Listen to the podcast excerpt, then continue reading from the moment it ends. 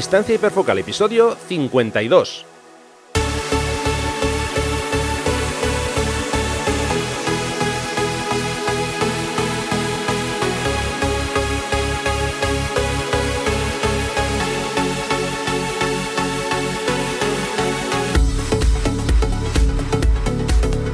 Hola, ¿qué tal? ¿Cómo estáis? Bienvenidos a un nuevo episodio de Distancia Hiperfocal, el podcast de fotografía de paisaje y viajes. Soy Rafa Irusta, fotógrafo especializado en fotografía de paisaje y un día más está conmigo Sandra Vallaure, fotógrafa, viajera y responsable del podcast Destinos y Faca. Hola Sandra, ¿qué tal? ¿Cómo estás? Hoy día 24, ¿eh? Cuéntame. Pues nada, aquí enrollada en guirnaldas y escuchando villancicos. Eso me gustaría verlo a mí. Me encantaría mejor no, mejor no, mejor no. bueno, bueno. Venga, va, vamos a empezar, ¿eh? ¿Eh? A ver, hoy hablamos sobre la importancia de trabajar en tu propio proyecto fotográfico y Sandra nos va a traer de nuevo a un fotógrafo, un fotógrafo de esos que esperamos con ansia y con muchas ganas. Pero antes de comenzar, una pregunta rápida.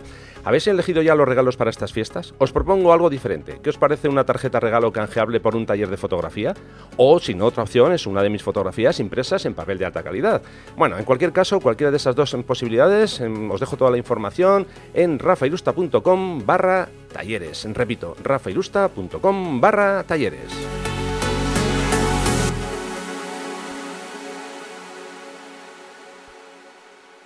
Venga, episodio 52. Proyectos fotográficos en fotografía de paisaje. Como ya sabéis, esto ya es algo habitual. Os vamos a dejar toda la información en uno de los posts de mi blog, eh, rafailusta.com barra episodio 52. Claro, que es que estamos en ese, en ese número. todo, todo junto, ¿eh? ¿eh? Episodio 52. Bueno, como digo, vamos a empezar hablando sobre el asunto de los proyectos, que ha habido algunos, algunos comentarios, algunos correos que nos han dicho, hoy, ¿por qué no abordáis este tema? Bueno, pues vamos a, vamos a intentarlo, siempre obviamente desde nuestro punto de vista y bueno, dando nuestra eh, opinión, algunos consejos y demás. A ver, generalmente, cuando todos hemos empezado a practicar fotografía, yo creo que todos más o menos lo hemos hecho de la misma forma, que es sin definir una, una preferencia clara, ¿no? Te compras la cámara o te la regalan y empiezas a hacer fotos y bueno, pues en un principio no tienes muy claro por qué, por qué digamos, por qué eh, disciplina decantarte. Lo que sí que creo que es cierto y es común a, casi todos es que nos apetece fotografiarlo todo. Ya hablábamos de esto en el episodio 50. Eh, donde nos preguntábamos si estábamos eh, obsesionados por fotografiarlo todo, bueno, pues yo creo que todos más o menos hemos pasado por esa, por esa fase. en, Algunos no, no la abandonamos, ¿eh? bueno, eh, eso tampoco está mal, ¿eh? Quiero decir que no, no, es que por narices tengamos que decantarnos por un, tipo concreto, sino que perfectamente podemos ir, eh, seguir ese, ritmo. ¿no? Nos gusta algo, nos llama la atención y bueno, pues hacemos una foto sin ningún problema. hoy en día además lo tenemos súper fácil, porque, en fin, vamos a decir que cualquiera puede comprarse un buen equipo, ahorras un poquito, te compras un equipo decente. Eh, cada vez más mm, es, habitual el que podamos visitar lugares alucinantes y, luego, bueno, ya como punto final, digamos que podemos aprender a, revelar y a procesar nuestras fotos pues de forma bastante impactante, ¿no? Para conseguir unos resultados realmente eh, llamativos. Eh, yo creo que esto, esto creo que estamos de acuerdo, Sandra, en que cada vez es más accesible para cualquier persona a la que le guste la, fotografía, ¿no? Creo yo, vamos, mm, eh, que, eso cada día es, más, más fácil, cada día se viaja más, cada día mm, podemos llegar a esos equipos, incluso podemos usar un simple móvil que nos da muchísima calidad y unas posibilidades bastante, bastante mm, eh, potentes a la hora de, poder hacer fotos. sí, la verdad es que hoy en día yo creo que el que no se quiere o, el que no quiere tener la fotografía como afición es realmente porque no le gusta, no porque tenga una limitación, ya sea por medios tecnológicos, como tú bien has dicho, o ya sea por, por formación, porque yo creo que, en fin, cualquier tipo de formación eh, está al alcance de, de cualquiera, ya sea desde un punto de vista más básico o intermedio, avanzado y luego también desde, desde el presupuesto también que, te quieras gastar, ¿no? Hay cursos muy accesibles y luego hay otros pues que evidentemente son más costosos, pero bueno, luego también está, está en función de lo que cada uno se, se quiera o se pueda o se pueda gastar y luego también está el tema de los de la formación presencial, ¿no? Como por ejemplo los talleres que, que impartes tú. Eso es, correcto. Bien, pero ahora yo mm, lanzo una pregunta al aire, ¿no? Y mm, invito un poco a la reflexión. A ver, ¿qué pasa cuando ya hemos llegado a ese punto, ¿no? Mm, ya tenemos un buen equipo, podemos viajar, visitar lugares alucinantes. Bueno, podemos viajar, podemos viajar a, 20 kilómetros de tu casa o, incluso a menos, que no hace falta viajar a 50.000 mm, kilómetros eh, fuera de aquí. Entonces, vale, ya, mm, como digo, tenemos buen equipo, podemos viajar, podemos buscar buenas localizaciones y podemos revelarlas y procesarlas. Bien, eh, ¿cuál sería el siguiente paso? Eh, bueno, para mucha gente, pues el siguiente paso es seguir haciendo lo mismo. Hacemos fotos y ya está. Pero puede darse el caso que hay alguien que quiera mm, o que tenga la, inquietud de, destacar, ¿no? De un poco de, vamos a decir, de la masa que hacemos, vamos a decir que todos hacemos más o menos el mismo tipo de foto, a veces incluso visitamos los mismos lugares, pero alguien quiere, ir un paso más allá, quiere destacar y quiere ser original. ¿Cómo, cómo, nos podemos plantear esta, esta forma de, destacar o de ser originales? Bueno, pues una buena forma eh, sería utilizar todas las herramientas y los conocimientos que hemos ido acumulando durante, un tiempo, mm, desde que hemos empezado a, trabajar en, fotografía, a trabajar, digo, como aficionado, no, tiene por qué ser como profesional. ¿eh? Bueno, entonces, em, como digo, recopilamos todas estas herramientas y todos estos conocimientos y los aplicamos dando una visión única y personal del trabajo que hacemos. Eh, hasta ahí todo perfecto. Eh, vamos a decir que esto sería nuestra arma secreta, que es no es ni más ni menos que la creatividad que nosotros desarrollamos, ¿no? insisto, con esos conocimientos y con esas herramientas que tenemos. Eh, vale, una vez que hemos llegado a ese punto, perfecto, vamos a usar la creatividad, pero eh, estábamos hablando al principio, y tú además comentabas que, eres del grupo que, te gusta hacer un poco de todo, eh, habría que ordenar un poco ese caos, ¿no? digo, insisto, si queremos buscar un poco esa, ese punto de, que nos apetece destacar y, y queremos ser originales, ¿vale? Siempre dejando eso claro que no hay por qué hacerlo, pero si buscas y quieres hacerlo, pues bueno, vamos a intentar ordenar ese, ese caos. Si, vamos, si estás de acuerdo conmigo y no te parece malo. Sí, sí, yo solamente quería hacer una puntualización sobre todo lo que has dicho, que estoy totalmente de acuerdo, pero em, yo creo que más que por querer destacar o por querer ser original, eh, yo creo que este tipo de reflexión a la que luego vamos a, a desembocar y que, es, y que es lo que vamos a desarrollar a lo largo del episodio, es más por una cuestión de mm, aburrimiento. Es decir, que cuando estás mucho tiempo haciendo el mismo tipo de fotos y no tienes eh, ninguna motivación extra más allá de, mm, yo qué sé, pues por ejemplo, en mi caso que me encanta la fotografía de viajes, eh, para mí cada destino es una motivación, pero es ver y, y sobre todo porque no sé lo que me voy a encontrar, entonces no sé qué tipo de fotografía voy a hacer. Pero en otras disciplinas donde a lo mejor la componente de viaje o la componente de ir a un sitio nuevo em, no es posible, o bueno, no es posible porque la persona no se puede desplazar o no es posible porque la disciplina no da para más. Eh, yo creo que el, tema de estar siempre aburrido de hacer lo mismo o llegar a un momento en el que uno se estanca y no sabe cómo seguir eh, es algo que se da bastante frecuentemente en fotografía y se puede combatir precisamente con, pues bueno, con lo que vamos a hablar eh, hoy, ¿no? Correcto. De hecho, bueno, ya hemos hecho una, pequeña introducción hablando de que cuando empezamos a fotografiar lo hacemos uh, casi casi a todo lo que se mueve, ¿no? De forma compulsiva. Venga, saco la cámara, pim, pam, pim, pam. Eh, al final, cualquier cosa que nos llama la atención, cualquier escena que vemos así, oh, mira, qué, qué, qué chulo, qué bonito, ¿no? Pues eso ya lo convertimos en una fotografía. Claro, poco a poco, el catálogo de imágenes va aumentando, va, va, creciendo. Y claro, mm, ahí mm, yo por lo menos, mm, en mi caso, que, también he pasado por esta, por esta fase, eh, es cuando surge, eh, digamos, esa necesidad de agruparlas, porque digo, es que si no al final no sé cómo, cómo voy a encontrar algo, cómo voy a agrupar algo. Eh, vamos a decir que casi casi ya aprendemos, con, esta, esta, forma de, trabajar en grupos, aprendemos a hacer una selección de esas escenas que son nuestras preferidas, ¿no? Claro, lógicamente vamos haciendo ya, vamos delimitando los temas que más nos interesan, aunque sea a veces quizá de una forma más, más inconsciente que, que, consciente, ¿no? Y bueno, eh, digamos que nos estamos, estamos definiendo nuestra línea, nuestro interés fotográfico y nos vamos centrando en temas más, más concretos o, con una temática bastante más eh, específica. Eh, digamos que hemos ido puliendo nuestros gustos, nuestras preferencias y, bueno, pues eso, ahora llega el momento de, vamos a ordenar todo esto, ¿no? Eh, ¿cómo, lo, hacemos? O vamos a ver cómo transmitimos el mensaje que queremos con un cierto orden. Eh, por decirlo de alguna forma, el elemento más pequeño, el mínimo, sería una imagen. Nosotros mm, hacemos una, fotografía, una imagen, la seleccionamos como una imagen unitaria y ya está, ya tenemos eh, la imagen. Esta eh, no sé, me da igual, una, playa, un árbol, en fin, lo que sea. Ese es el, elemento individual más, más pequeño. Luego ya cuando hacemos una serie de, imagen, o sea, de imágenes, perdón, Em, que es un grupo, una recopilación de varias imágenes que generalmente pues, eh, las, relacionamos con una idea o con un tema específico, ¿no? Puede ser desde un, yo qué sé, imaginemos eh, la serie Rojo, que son imágenes que tienen algún elemento rojo en, esas composiciones o en esas eh, escenas, o, árboles, o playas, o montañas, en fin digamos que vamos aumentando del, elemento individual sencillo que es la imagen, ya hemos agrupado en, una serie y mm, luego ya pasaríamos, digamos, al, siguiente estado que sería un proyecto, que básicamente un proyecto, a ver, todo esto que estoy diciendo es como lo, entiendo yo, ¿eh? no es que esto sea algo académico, sino es como lo entiendo yo.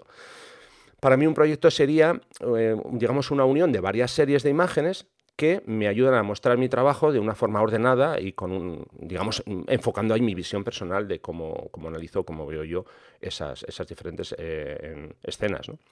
Lo normal es que en un proyecto intentemos que las imágenes se complementen entre sí, que mantengan una consistencia, eh, por ejemplo, a nivel de procesado. Imaginemos, yo que sé, que, que hago una serie de, de, paisajes muy, muy, muy contrastados, o, no sé, o que me decanto por, mira, pues voy a hacer una serie de, de paisajes en blanco y negro bueno, pues ahí tengo ese anexo de, unión, esa característica que, lo define.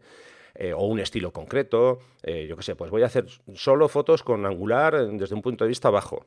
Bueno, o, una, o con, una composición. Voy a hacer, un, en este caso, un, proyecto solo de, fotografías eh, utilizando líneas o, utilizando, no, sé, formas dentro de, la escena o solamente colores.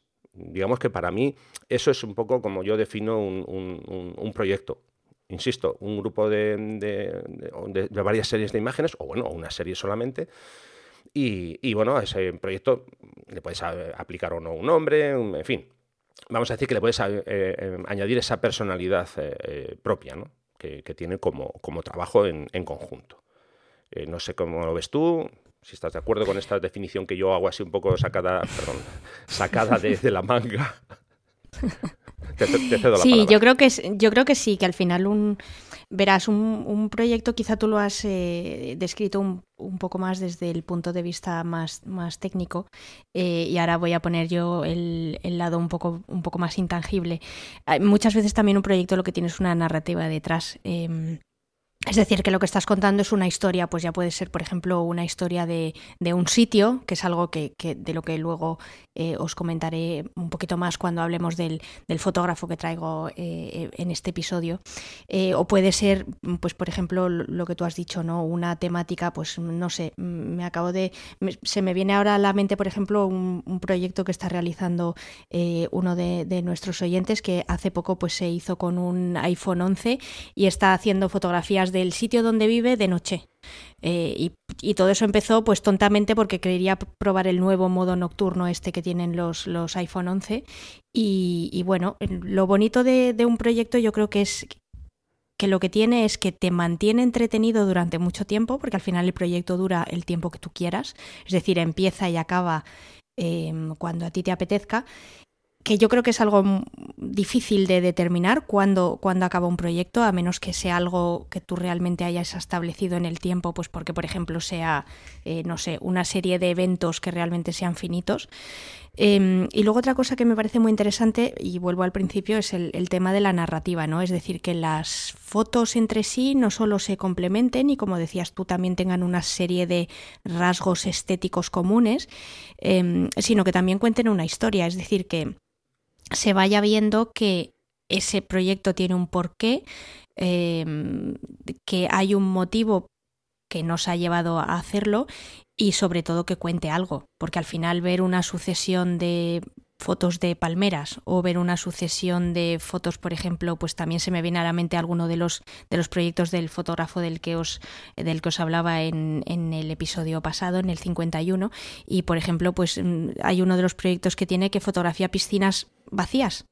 Eh, es decir, en recintos donde eh, hay una piscina y pero no hay absolutamente nadie.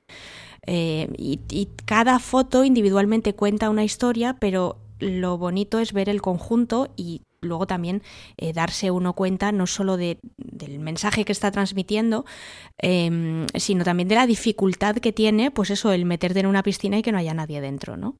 Eh, entonces, yo creo que eso va un poco en la línea de lo que comentaba al principio de intentar salirse eh, como fotógrafos intentar salirnos de no solo de lo establecido y no solo intentar buscar originalidad, sino también ponernos retos para que al final hacer fotos no sea no se convierta en algo mecánico o en algo que ya hayamos hecho muchas veces y que nos canse o nos aburra.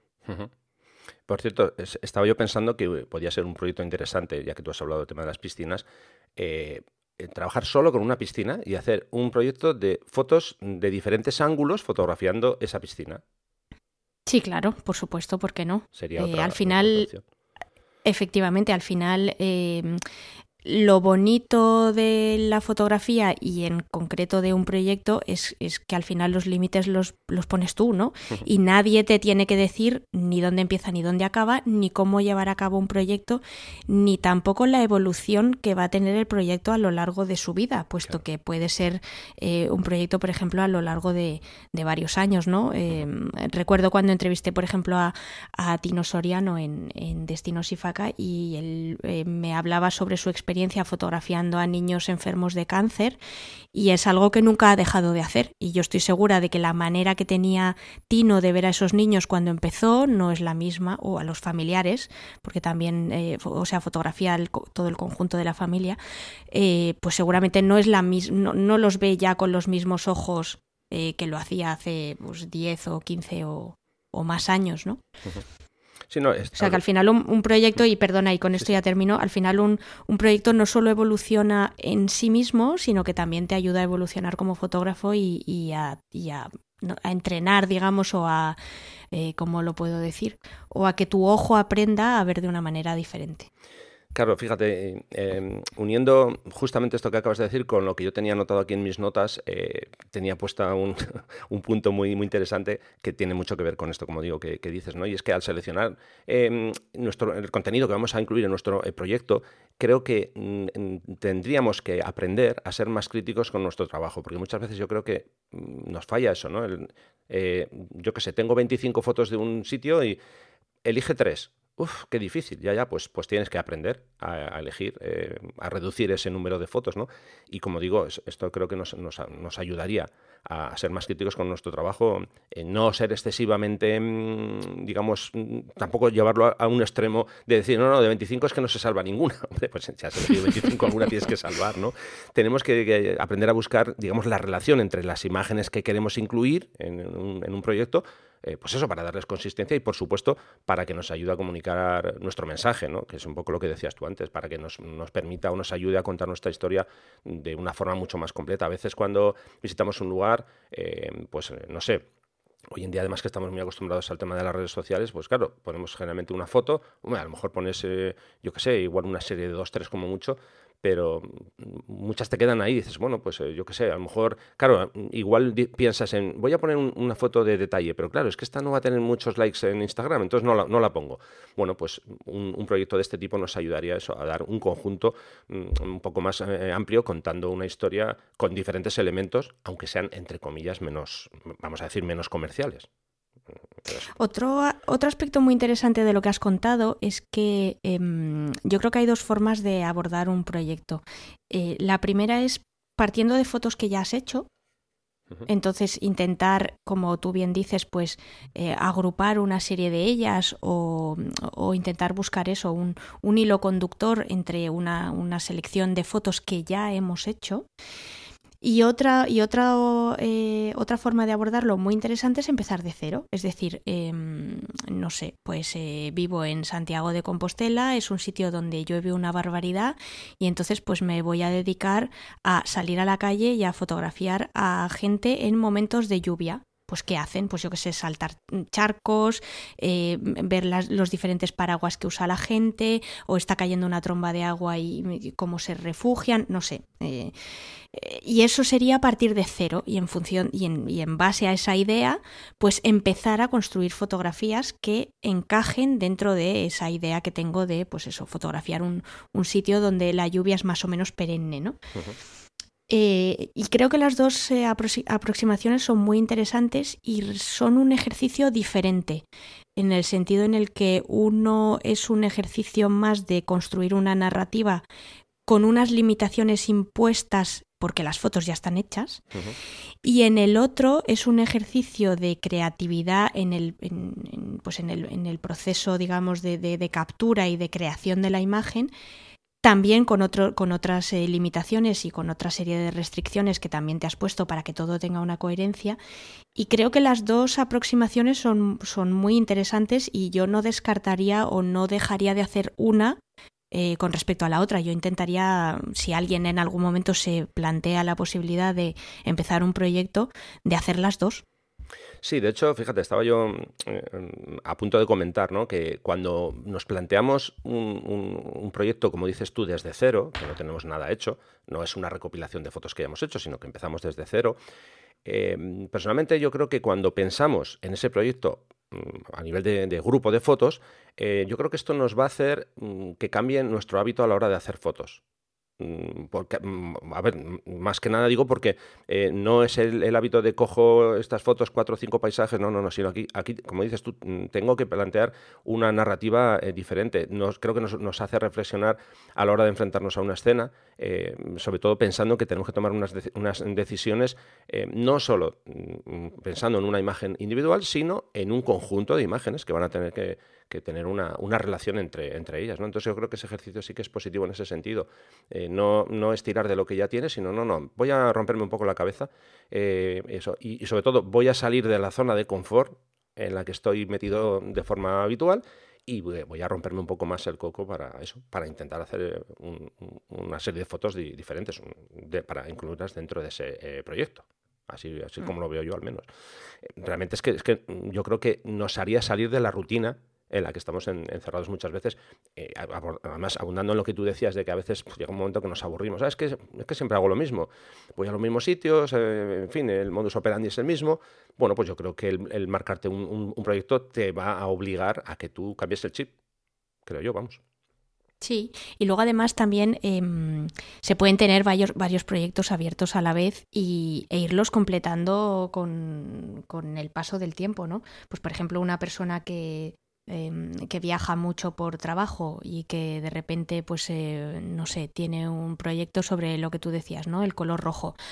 Puedes ir a buscar fotos en donde mm, eh, incluyas algún elemento que, sea rojo, o también hay veces que te las puedes encontrar y que de repente te encuentres con esa foto y digas, ostras, pues eh, esta foto que acabo de hacer, pues me sirve para mi proyecto tal o mi proyecto cual. Con lo cual eso también añade un cierto elemento sorpresa y un cierto, eh, pues eso, una, una cierta em, serendipia, ¿no? O, momento así inesperado, que también le da un poquito de magia a la fotografía, porque si al final lo único que hacemos es ir a cazar, eh, y, no nos dedicamos a veces a pescar, que yo creo que también es algo eh, muy interesante, pues nos, no sé, nos falta un poco ese, ese elemento sorpresa que yo creo que es, una de los, eh, que es uno de los elementos mágicos de la fotografía y es el pensar que una cosa va a ocurrir de una manera y luego resulta que, que no siempre ocurre así Em, y ya hemos hablado también en, ese sentido de cómo gestionar las frustraciones, etcétera, etcétera, pero que, creo que eso es uno de los, de los puntos mágicos de, la fotografía, ¿no? Lo, que a veces tiene momentos inesperados que nos pueden sorprender para bien. Eh, pensando en, diferentes tipos de, proyectos, bueno, aquí, pues claro, imaginación al poder. ¿Cuánto tiempo de podcast tenemos? Eh, pues tenemos aproximadamente cuatro días y medio.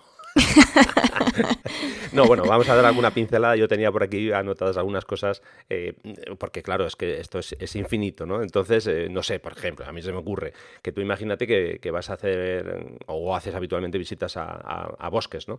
Eh, bueno, pues es que ahí tienes diferentes mm, posibilidades, desde agrupar por diferentes ángulos, diferentes épocas del año, por ejemplo, puedes ir en las cuatro estaciones, hacer el mismo encuadre, vamos a decirlo así. No hace falta que marques las, las patas del trípode en el suelo para para volver ahí, sino aproximadamente. Y eso fotografiar pues en otoño, en, primavera, verano, otoño, invierno, eh, esa misma escena con, cuatro puntos de vista. ¿no? Eh, puedes jugar con diferentes eh, longitudes focales, no solamente una vista con un ángulo, sino también fijarte más en los detalles. no sé, ya decíamos antes, fotos en blanco, y en blanco y negro, o solamente color, o todas en vertical, o todas en horizontal. No sé, es que hay muchísimas cosas. al, final, pues básicamente lo que tienes que hacer, creo yo, es pensar, lo que ya decíamos antes, dar una coherencia, contar una historia también.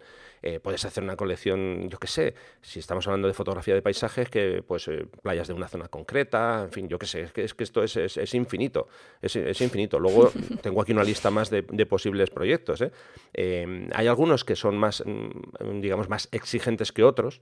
Por ejemplo, estoy pensando en típico como proyecto 365, ¿no? que es una foto cada día pues bueno, tú tienes que ver si realmente mm, dispones de, ese tiempo, si vas a aguantar la, presión, si no te vas a aburrir durante un año entero haciendo una foto al día. Claro, pero haciendo una foto al día, bueno, pues hazlo como quieras, ¿eh?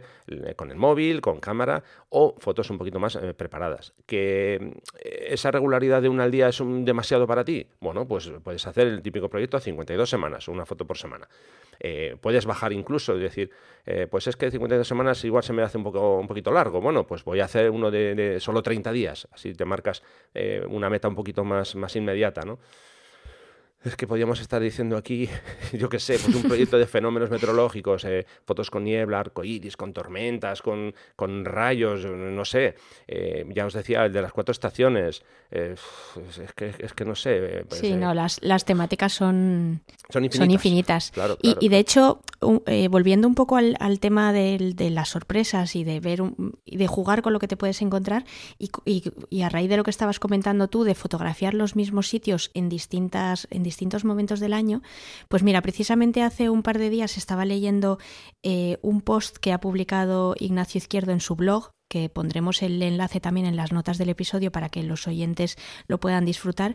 Y en este post, pues em, cuenta la, experiencia que tuvo durante cuatro días en un, en un parque que hay en, en, Asturias que se llama el Parque de Redes, ¿no? Y bueno, pues él cuenta como a lo largo de estos cuatro días, realmente cuando él llegó al parque eh, era en pleno otoño y el parque estaba absolutamente mm, precioso de colores, unos hayedos eh, rojos, amarillos, incluso todavía quedaban tonalidades de verde. El tiempo se fue estropeando eh, y, bueno, pues cuando se fue del parque estaba todo completamente nevado, el invierno había entrado en cuestión de una noche y es muy, es muy espectacular no solo ver sus fotos, que además son absolutamente preciosas, sino el, el cómo él realmente de, de, pensar en visitar varios puntos del parque, finalmente se quedó únicamente en un solo refugio y a lo largo de esos cuatro días repitió rutas precisamente para volver a fotografiar los sitios los que había pasado el primer y el segundo día, primero en otoño y luego en invierno. Y es muy sorprendente ver cómo, pues eso, en cuestión de dos, tres, cuatro días el paisaje había cambiado por completo, bueno, hasta el punto que él incluso se pierde por los senderos porque ya no ve las piedras ni las marcas. Bueno, en fin, luego él ya tiene, o sea, ahí ya hay una serie de anécdotas que ya, en fin, no os voy a desvelar para que os leáis el post completo, pero mm, de hecho él uno de los juegos que propone es ver si el lector es capaz de reconocer los mismos sitios en otoño y en invierno, es decir, sin nieve y con nieve. y, merece mucho, merece mucho la pena. Y eso es algo que de repente se encontró. O sea, no pensaba para nada que su experiencia en el parque a lo largo de esos cuatro días iba a ser ahí. Y, fue una manera de, bueno, pues de aprovechar, digamos, los, el contratiempo con el que se encontró. Sí, sí. Yo como, como, sigo sus stories ya me conozco la, historia. Un, saludo desde aquí a Ignacio, por supuesto. Sí, sí, le mandamos desde aquí un abrazo. Bueno, vale, eh, ya hemos hablado de cómo hacemos un proyecto, todavía no hemos decidido cuál, pero bueno, ya elegiremos alguno. Y claro, ahora el siguiente punto sería, una vez que tenemos este proyecto, ¿qué hacemos con él? ¿Cómo presentamos este proyecto? nos lo guardamos, eh, lo queremos mm, publicar en, algún, en, algún, sitio. Entonces, bueno, yo os voy a dar algunas ideas Eh, si a ti, Sandra, se te ocurre alguna más, pues también la, añadimos. Y bueno, pues yo empezaría por algo más, más básico. Digo porque a veces es que nos encontramos con que no sabemos mm, dónde publicar o qué hacer, cómo enseñar eso que, hemos creado. ¿no? bueno, pues yo creo que lo básico y, fundamental es que tengamos o bien una página web o un blog. Hay servicios de, blog incluso gratuitos que no tienes que em, montarte una, página web ni pagar hosting. O sea que o bien en una página web que tengas ya, o si no, crear un, blog, por ejemplo. Eh, otra opción, bueno, ¿por qué no publicas ese proyecto en un, libro electrónico? Haces una recopilación, de, puedes incluir texto o no, eso ya como tú, como tú quieras. Eh, siguiendo un poco más allá, un poco más a la parte más física, puedes imprimirlo, por ejemplo, en tamaño DIN A4 o más pequeño o más grande. Eso ya depende de cómo quieras manejarlo tú. Y luego hay unas cajas en las que puedes guardar las fotos y la verdad que queda un, producto muy, muy chulo, ¿no? Que, oye, te sientas en el sofá, puedes ir repasando las fotos que, hiciste o, como, revivir esos momentos esas, de, esas fotos y de ese trabajo. Eh, otro paso más allá, eh, los que trabajan con Lightroom, no sé si sabéis que hay un módulo, que es el módulo libro, que puedes hacer un libro directamente desde ahí.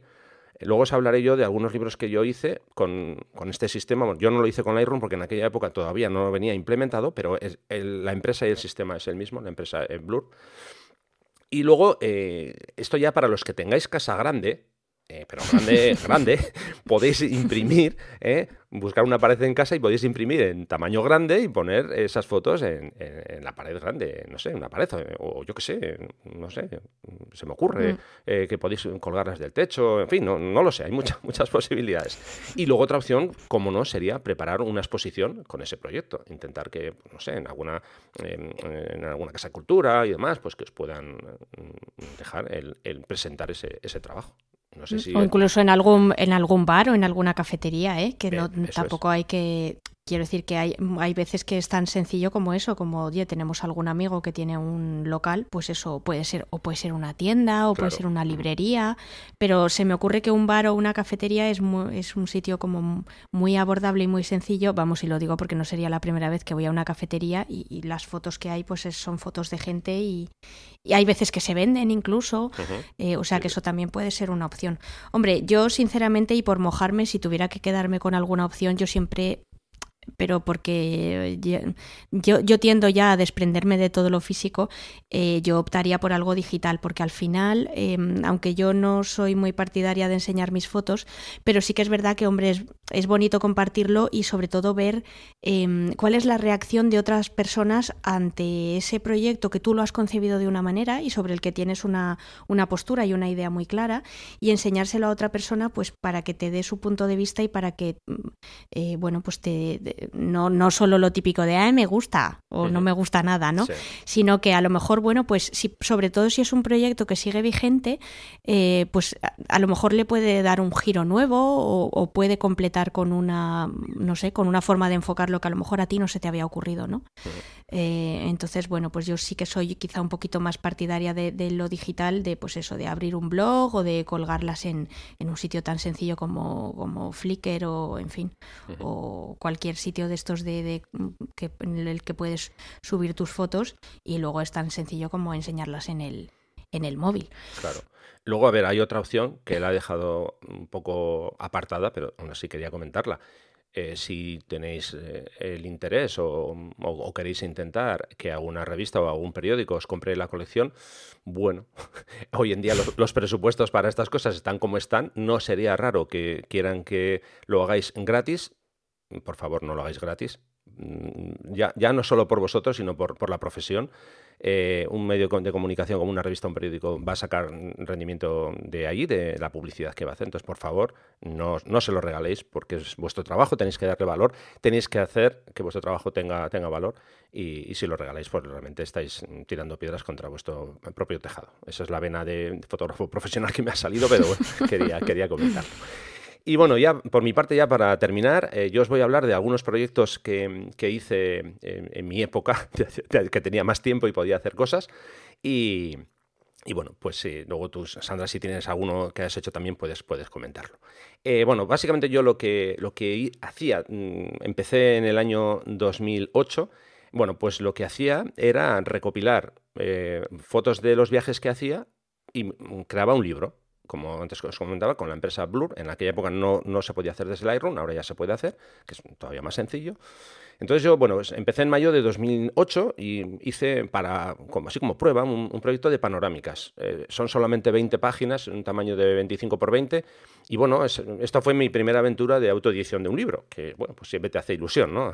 Vamos, eh, que fue un, libro para mí, que no es que saqué 20 copias del libro, no, no, hice un libro para, para mí.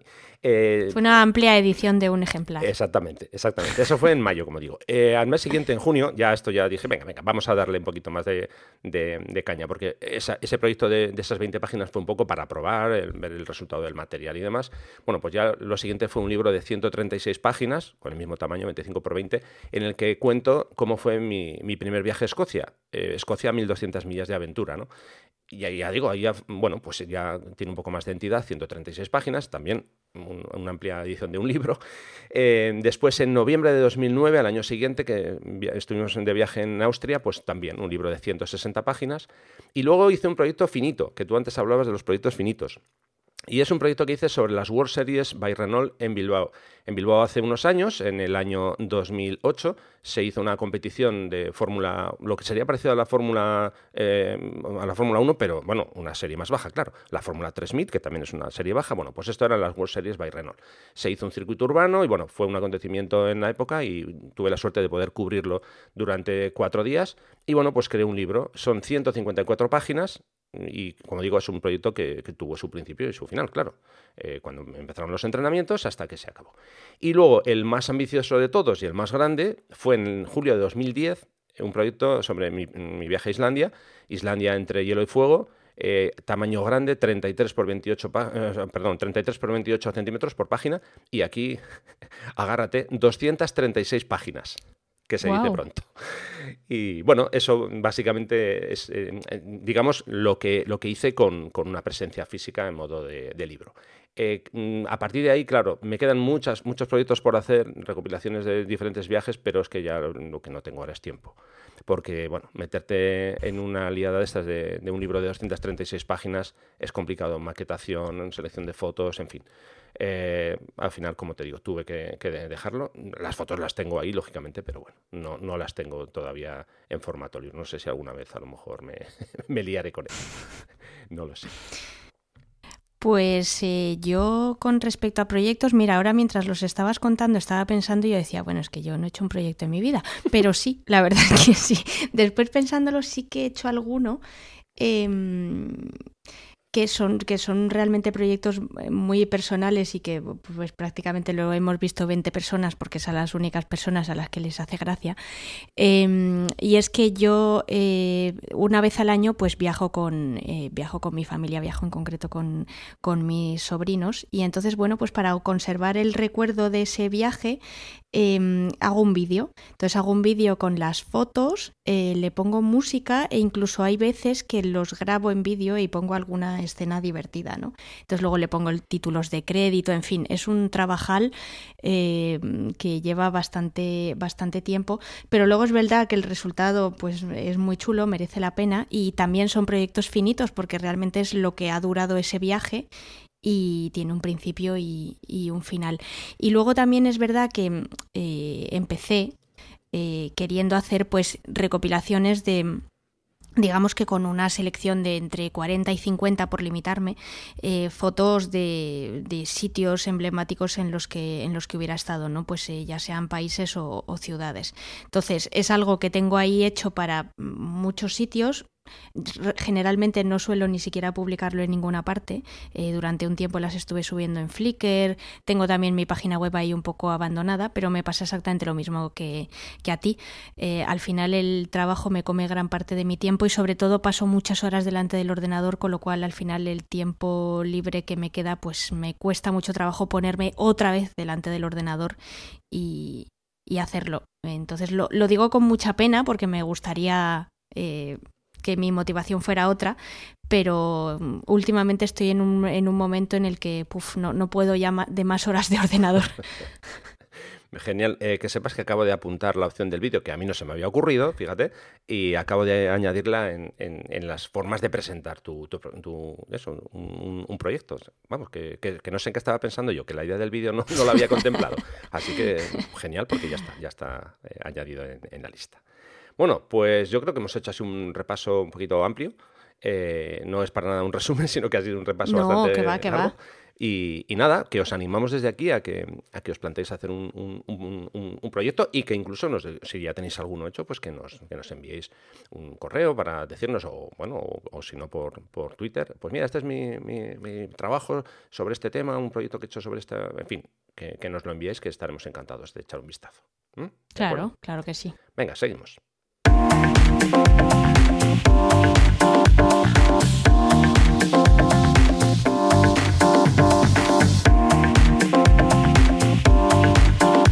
En Distancia Hiperfocal hablamos de viajes con Sandra Vallaure. Hablamos de viajes con Sandra y a ver, a ver a quién nos traes hoy. Adelante, cuando quieras.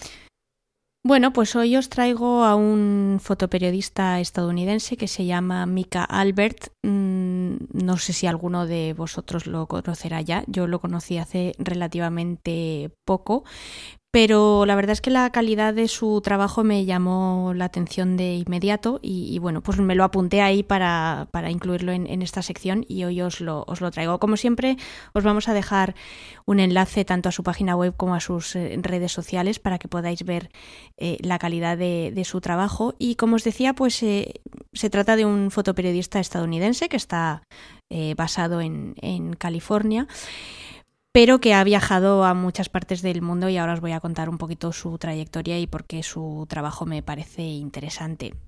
En realidad su relación con la fotografía, pues eh, bueno, mm, empieza como si como suele empezar en, en, muchas ocasiones pues a través de un, de un familiar y él tenía un, abuelo al que le gustaba mucho la fotografía pero digamos que el punto de inflexión eh, ocurre en 2005 cuando Mika junto con su mujer pues estuvieron trabajando como voluntarios en, en, Kenia y en República Democrática del Congo. No estuvieron mucho tiempo, pero el tiempo que estuvieron ahí pues eh, Mika lo dedicó, aparte de sus labores como voluntario, evidentemente, a documentar un poco no solo el proceso de, de lo que hacía trabajando, sino de, bueno, pues de la gente que vivía ahí y de cómo vivían ahí el digamos que el shock cultural y, el, hecho de poder documentarlo y el hecho de poder volver a vivir esas imágenes eh, supuso un, antes y un después, digamos, en, su vida. Y decidió eh, pues que el fotoperiodismo era la mejor manera de darle visibilidad pues precisamente a esos, a esos temas que ocurren todos los días en muchas partes del mundo em, y esas, esas historias que, pues muchas veces pasan desapercibidas o bien porque están en regiones que son de difícil acceso o bien porque sencillamente pues eh, alguien en alguna redacción de algún medio de comunicación considera que no es lo suficientemente interesante como para darle cobertura. Entonces, bueno, pues la principal razón por la que Mika Albert está hoy en esta sección es precisamente por eso, por su compromiso con las causas humanitarias y por esa voluntad que tiene de de querer captar con su cámara aquellos temas y aquellas historias que, bueno, pues que de otra manera se quedarían en el olvido y que pasarían completamente desapercibidos, ¿no? Si os metéis en su página web o incluso eh, le echáis un vistazo a, a su, em, a su perfil en, en, Instagram, pues podréis ver que la mayor parte de su trabajo eh, se desarrolla en, en, el continente africano y en, y en Oriente Medio, eh, donde ha estado, pues ya os podéis imaginar, en medio de conflictos armados, eh, problemas de hambre, en países con desigualdades sociales, en medio de crisis políticas, es decir, no ha visto nada bueno. todo, lo que, todo lo que capta su cámara, pues generalmente suele ser, em, suelen ser situaciones en las que el hombre se encuentra en, dificultades. Eh, pero un, digamos que lo que más me ha llamado la atención de sus imágenes es su capacidad de fotografiar el, horror con una cercanía tremenda y sobre todo con, mucho respeto. Em, y yo creo que eso es algo que, tenemos que valorar hoy en día porque muchas veces se cae en, pues eso, en el amarillismo fácil, ¿no? Y en la, y en, y en provocar la, pues eso, la lágrima del espectador con, eh, pues, pues fotografiando cualquier, eh, cualquier cosa terrible que nos ocurre a nuestro alrededor sin pararse a pensar e ir un poquito más allá y el bueno pues el intentar eh, no solo describir cómo se siente esa persona sino eh, pues intentar eh, ayudarla de alguna manera o por lo menos mm, tratarlo con un cierto respeto y no como si fuera pues eso un, un medio para bueno pues que la redacción me pague otro trabajo más y, y punto no entonces, bueno, veréis que en la mayoría de sus, ocas, de, sus fotos pues eh, están hechas con focales fijas. Normalmente él admite que suele trabajar con un 35 milímetros y por lo tanto, bueno, pues esa, esa sensación de cercanía y de, y de querernos adentrar en, en, lo que él está fotografiando y en el mundo o lo que le está rodeando, eh, bueno, pues la consigue muy fácilmente a través de, de, esta, de esta parte técnica, digamos, ¿no?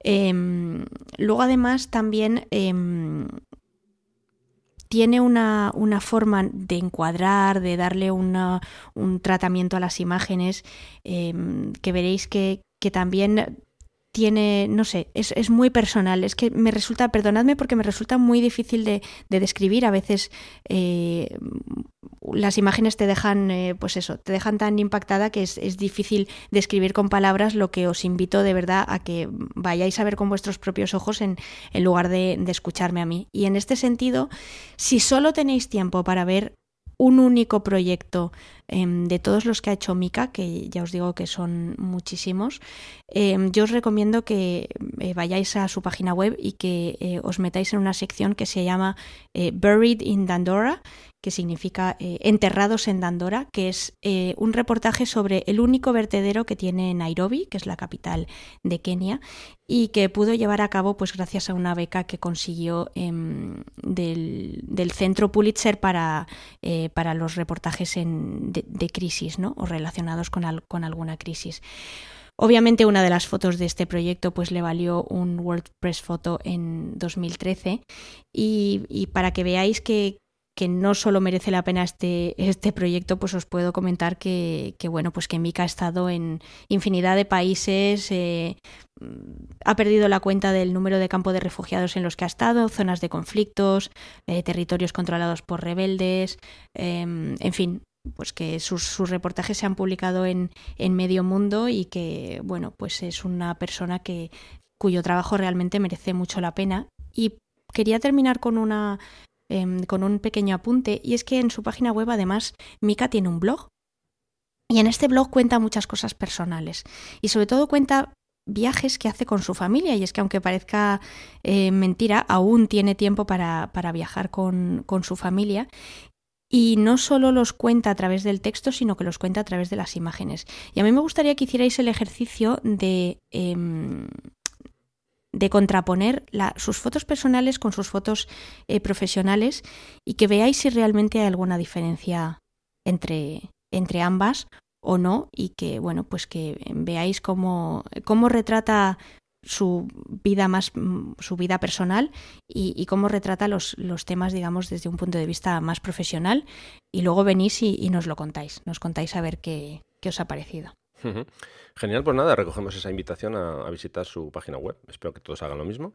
Y, y bueno, que, que muchísimas gracias por traernos el trabajo de Mika. Seguimos adelante.